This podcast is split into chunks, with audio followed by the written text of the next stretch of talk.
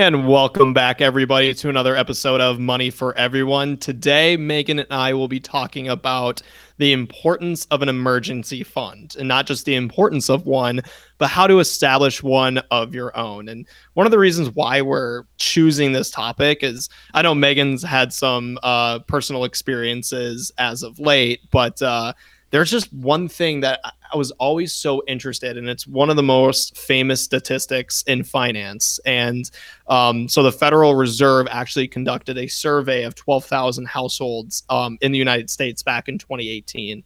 And what they found was 40% of Americans cannot afford a $400 emergency expense, which obviously is very problematic. So I'm going to kick it off to Megan to explain why you need an emergency fund. So Megan, let's hear your perspective on, first of all, what an emergency fund really is and why it's so important for us. So an emergency fund is just some money in your savings account for emergencies, which I know sounds really self-explanatory, but it's so important because an emergency or an unexpected expense is going to happen. It's not a matter of if it will happen, it's a matter of when. It's a fact. It happens all the time. I always have stuff come up almost monthly that goes wrong, you know, unexpected medical bills, maybe something goes wrong with your car, maybe something goes wrong with your house. There's so many different things that can go wrong, and they will, unfortunately. I mean, that's just life. So it's important to have that emergency fund because let's say you don't have an emergency fund, okay? And your car needs a $300 repair. Now, depending on your income, maybe you have extra income you can spend on that. Maybe some people don't. Maybe the expense is your water heater goes out in your house. That's like $5,000. Can you afford that if you own a home? Now, if you don't have an emergency fund, you're probably going to go into debt for that. So you're either going to put that on a high interest credit card, or you're going to have to take out a home equity line of credit or some other sort of loan. So basically, you're digging yourself further into a hole if you don't have an emergency fund. Or I guess if you're lucky, you can maybe borrow money from family, like a parent or something, if you're lucky like that. But then people then can have the option to hold that over you and stuff like that. So I think it's always good. That's the biggest reason why you need an emergency fund. And it also provides you then security and a peace of mind. And I think that's pretty much priceless to know that, okay, you know, if I get laid off, I have, you know, a couple months of my expenses covered, like it's not the end of the world.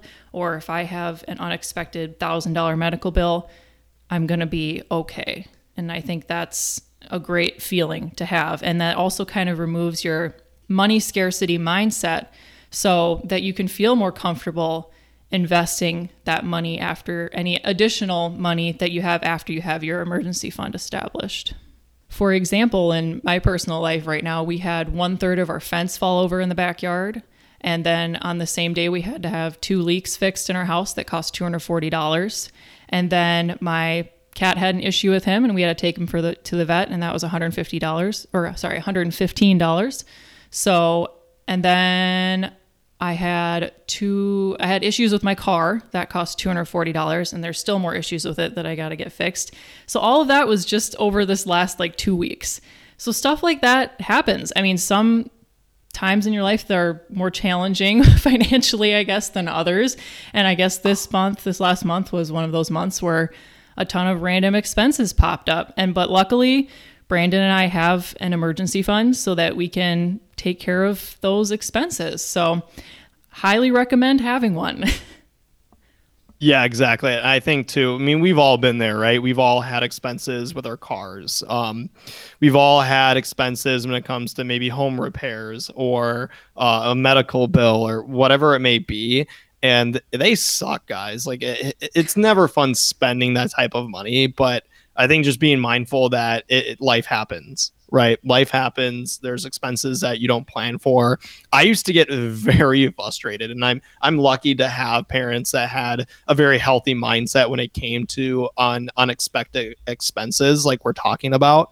And I remember my dad would always say like, well, this happens when you own a used car, or like, this is why you save money, and this is like why you have that money. So I think it's one of those things that it's not exciting. It like paying down debt, it's not necessarily exciting to have an emergency fund, but oh my gosh, guys, like when you do face that emergency, the pride that you feel when you do have an emergency fund is just so rewarding. It's just like, oh, I can take care of this, and you don't have to freak out. It doesn't have to cause you that much stress. And in Megan's situation, having an emergency fund when things, and it seemed like it was like a domino effect, right, Megan? It was like the fence fell over, and then Leo had to get taken to the vet, and then there's some other expenses, and it's like, my God, like, can we just calm it down? And I've been there too. I've had a flat tire before that costed like $300 to $400. I had to get a replacement tire. And then like there was an issue with my water pump and just all the stuff that goes into maintaining a used car. I had an emergency fund. It wasn't that large. I pretty much depleted it. But Megan, what, give us some guidance on how to establish one. First and foremost, what should our listeners do first to establish an emergency fund? Well, I think first you got to figure out how much you need. So it's generally different sites and different places recommend.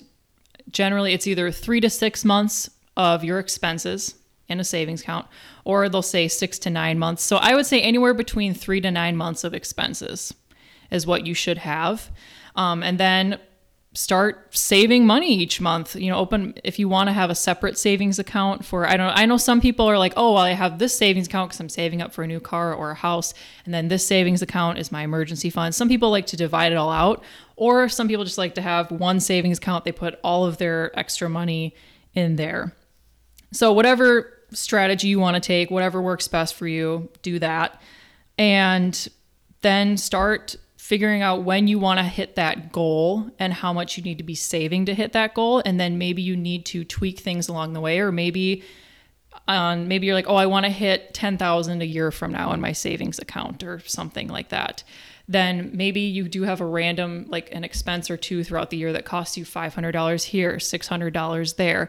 Then, you deduct that, and maybe you need to adjust your goal. Like, oh, well, I'm going to hit my goal, a month later or 2 months later, whatever it may be. So that's my advice for how to get started with an emergency fund and how much you need.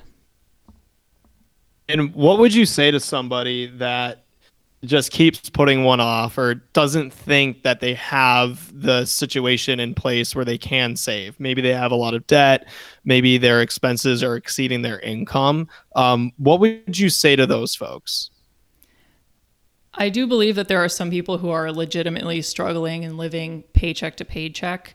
But I think most people, you probably are spending a good portion of your money on stuff you don't need. Most people. Okay.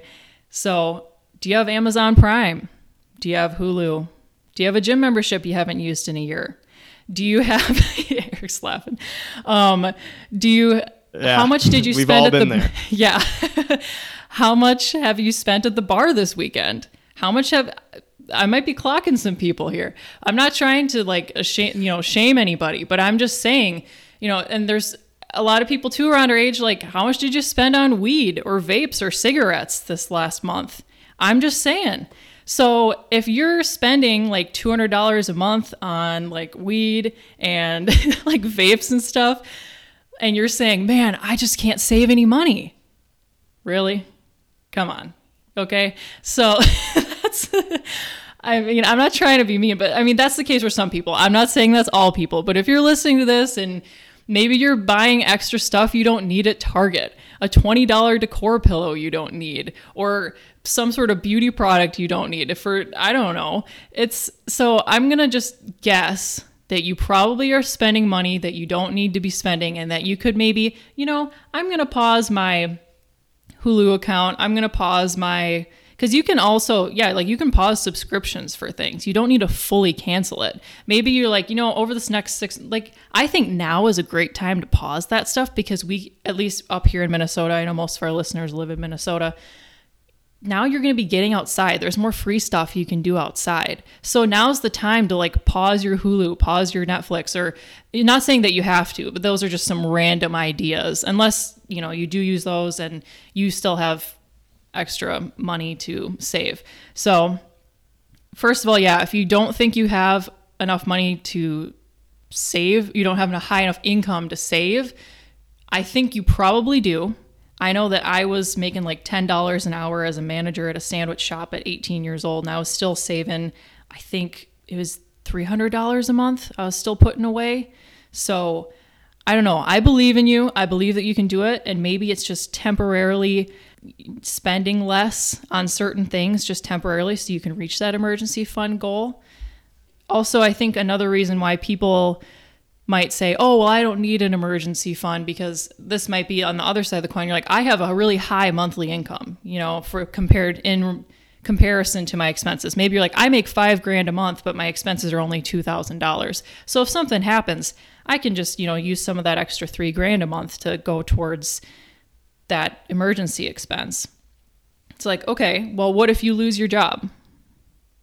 Or what if the expense that you have to pay is greater than the $3,000 you have left over? Like, you don't know these things. And then again, it's like, you want to just avoid going into more debt. That's the heart of it, avoiding going into debt and removing that scarcity mindset. Yeah, exactly. Like the reality of it is, guys, it's either you start establishing some sort of emergency fund by looking at your expenses and looking at the things that you're constantly purchasing, limiting that dollar amount and putting that into maybe a separate savings account, or just adding to your savings account for that specific purpose, or sell your current, assets, sell whatever you have, or go into debt.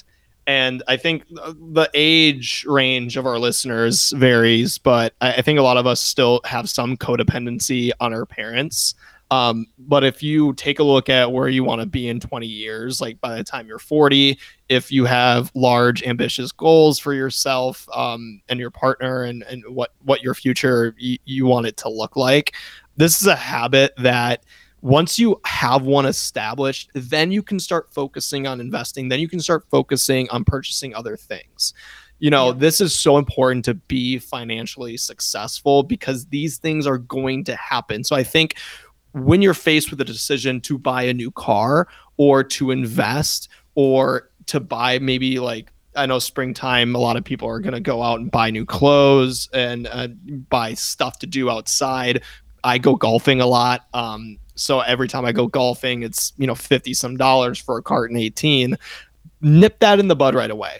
Because the thing is, the reality of a savings, like an emergency fund, is that, again, it's just going to sit there in your savings account. But if you don't take that initiative right away, and all of your money is tied up, maybe in investments that you can't really get quick money from, or just in general, if you have a lot of debt because you're putting a lot of money on your credit card, that's going to sting so much more. It's not going to be a bee sting, because I would imagine, Megan, if you had to compare your recent emergency expenses, like the fence falling over or Leo going to the vet and that costing money, probably felt more like a bee sting and less like a shark bite. Oh, yeah. Don't make it feel like a shark bite. Yeah. Don't make it feel like a shark bite. Don't make it stress you out. You have the power and the control. And that's the beauty of all of this, is it's so in your control, especially even if you're 19, 20, 21. I remember being that age, right? And putting a lot of the stuff into savings, because I knew that I could either A, go with the easier option, get instant gratification, and go out and buy something. Mm-hmm. I work in sales. I have my base salary and I work on commission. And I recently was fortunate enough to bring in a couple large deals and collect the commission money. A lot of people, a very frequent question I get asked is, what are you going to do with that money? My first instinct, and this is so important, it's all about instincts and habit. My first habit is planning for what I'm going to do with that money. Yep. And the majority of the time, it just sits in savings or sits in an investing account, and I don't really end up doing anything with that money. What I do, however, is I say, okay, well, I did just get the commission in. I'm going to buy myself one nice thing to reward myself, but then the rest of it sits into savings, because I know at some point there's going to be an expense.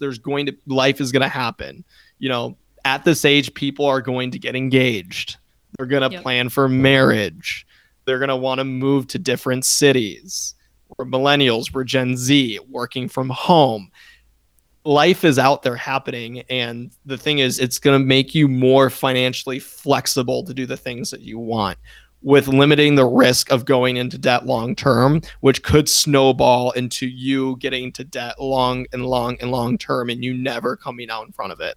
So that's my perspective of all of this, is nip it in the bud right away. Really focus on having that savings, and then focus on other things. Make it a goal. Save up $500. And I think that's a good challenge for everybody. Save up $500 in the next 2 months. Reward yourself, go out to a nice dinner. But at the end of the day, you have that savings fund in case an expense, comes at you, like a fence falling over or your cat needing to go to the vets or anything like that. Yeah. I think it's important to keep in mind. I think the emergency fund is kind of the foundation of the house. And then investing is more like the roof, and maybe investing in like your retirement or the walls. I don't know. But pretty much think of emergency fund as the foundation. You can't put the roof on the house first. You can't put the windows in first. You need to have an emergency fund. And your emergency fund goals may fluctuate over time. Maybe you get married, or maybe you have a house, so your expenses are higher. Then maybe you need to beef up that emergency fund a bit more. So, because once you are in maybe a dual income household, then maybe you don't need to worry if one of you loses your job. Maybe you can live off of the other person's income, and it won't be the end of the world. So maybe, it varies. It depends. So it's okay if your goals change and shift over time. And I like what Eric brought up about, after he gets his commission check, people are always like, well, what are you going to do with it? I think it's good that you immediately think about that right away and are more responsible with it. I think it is important to reward yourself when you do hit financial goals. I think that's so important. Maybe go out for a nice dinner and an evening or something. Or, if maybe it's like, I really wanted a new iPhone, I got this large commission check. I'm just going to get a new phone, and then the rest I'm going to invest or save or whatever. I think that's so important, because you do need to reward yourself. You need to celebrate your wins, because otherwise you're not going to continue to be motivated to reach those goals if you never see any rewards or any gains now somewhat. But again, you need to focus mainly on the long term and on, investing and saving and paying down debt. Absolutely. I love the house analogy, because it is so true. Like, you're not building a house of cards that's easily fallen over. You don't want to be building a house of cards, because we all know what happens with house of cards. It falls over eventually. We've all been there trying to make a dang house of cards, and it falls over. So yeah, anything else to add, Megan? No, I think that's it. I think that went well. So to wrap up here, remember, build the foundation. Then you can start adding the plants, the pool, the backyard, start investing. But until that foundation is set, that's what you should be focusing on. And as always, you can reach us at moneyforeveryonepodcast@gmail.com, or follow us on Instagram, moneyforeveryone2021. And remember to feel love and gratitude for yourself, others, and even your money.